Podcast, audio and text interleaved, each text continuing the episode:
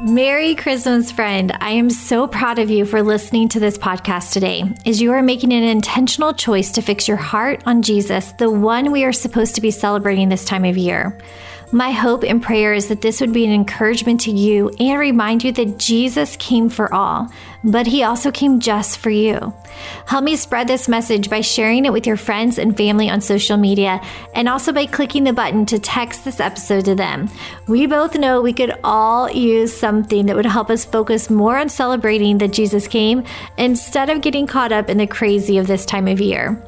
This Advent study is brought to you by Online Women's Bible Study and Online Women's Retreat.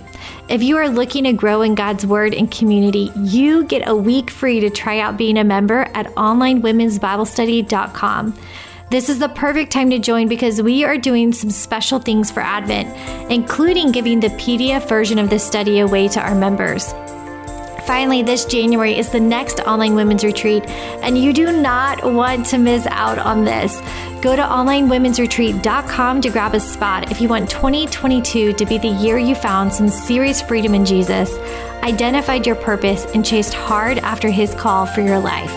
Don't forget to subscribe to this podcast so you don't miss a single episode. Now let's get started with focusing our hearts and minds on the one who came for all.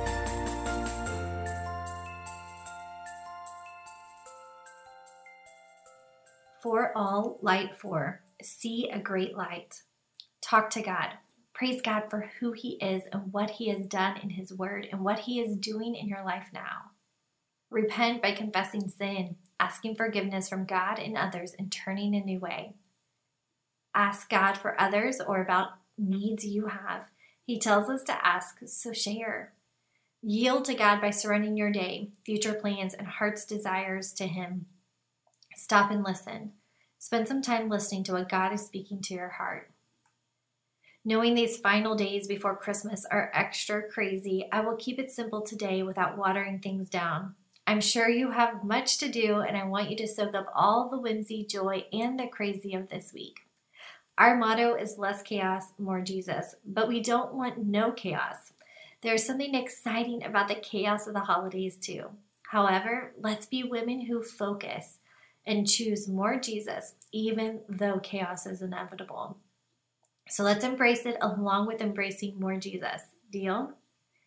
Six years ago, I stood at a Christmas Eve service, candle held up, singing Silent Night when I realized I had missed it.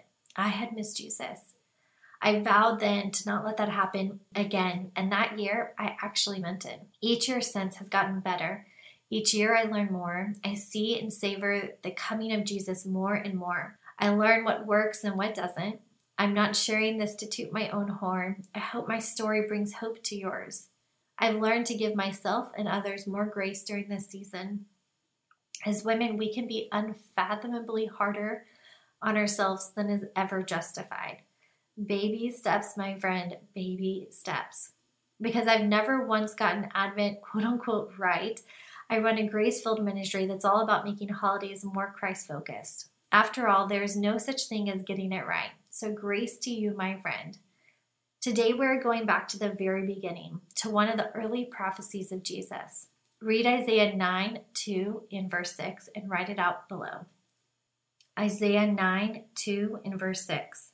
The people who walked in darkness have seen a great light. Those who dwelt in a land of deep darkness, on them has light shone. For to us a child is born, to us a son is given, and the government shall be upon his shoulder, and his name shall be called Wonderful Counselor, Mighty God, Everlasting Father, Prince of Peace. Today we are just coming to talk to our God, telling him how awesome he is and how much we needed him to come, how grateful we are that he came to save us. We are going, going to divide up our prayer into four parts. Follow the prompts below. Now, I know you're an audio listener, so this is a little bit different.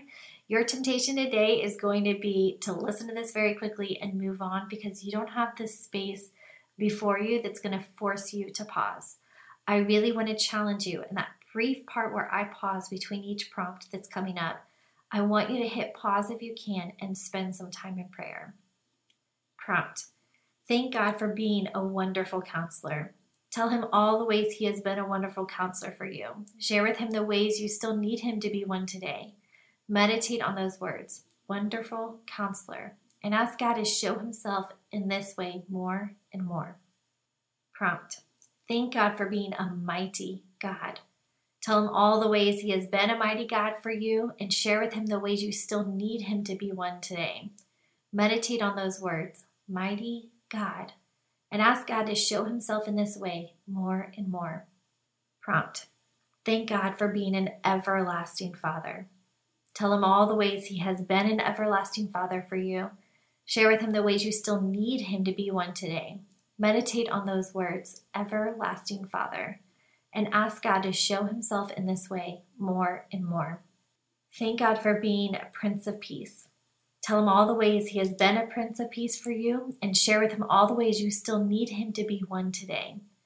Meditate on those words, Prince of Peace, and ask God to show himself in this way more and more. This is the one we celebrate today, tomorrow, and every day. For to us a child is born, and his name shall be called Wonderful Counselor, Mighty God, Everlasting Father, Prince of Peace. Prompt Light your fourth candle. If you're using Advent candles, light your fourth candle. The light grows brighter as we near the one who is wonderful, mighty, everlasting, and peace. Just like the room that holds our candles, nothing about the table or chairs or pictures on the wall really changes. We're just seeing everything now in a new light. Same with our circumstances and burdens. The light of Jesus gives us new eyes. This is how followers of God can go through the most heart wrenching of times and through choking sobs of grief and still feel peace. What was once scary, unknown, and lonely is now made peaceful and always known by a counselor, God, Father, and Prince. Things may not change, but our focus most certainly has. I commission you today to be Isaiah 9 2. The people who walked in darkness have seen a great light. Those who dwelt in a land of deep darkness, on them has light shined. I hope as you thank your Father for being all those things, you've seen how his light has shone on your darkness. Praise God. Let's continue celebrating that he has come for all, but he has also come just for you. Doer of the word. How can you apply what you have learned from the Lord today?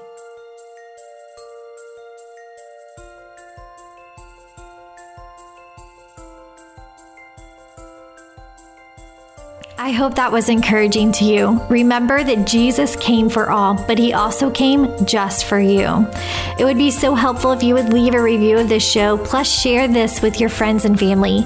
We want to encourage as many people as we can with this free Advent study.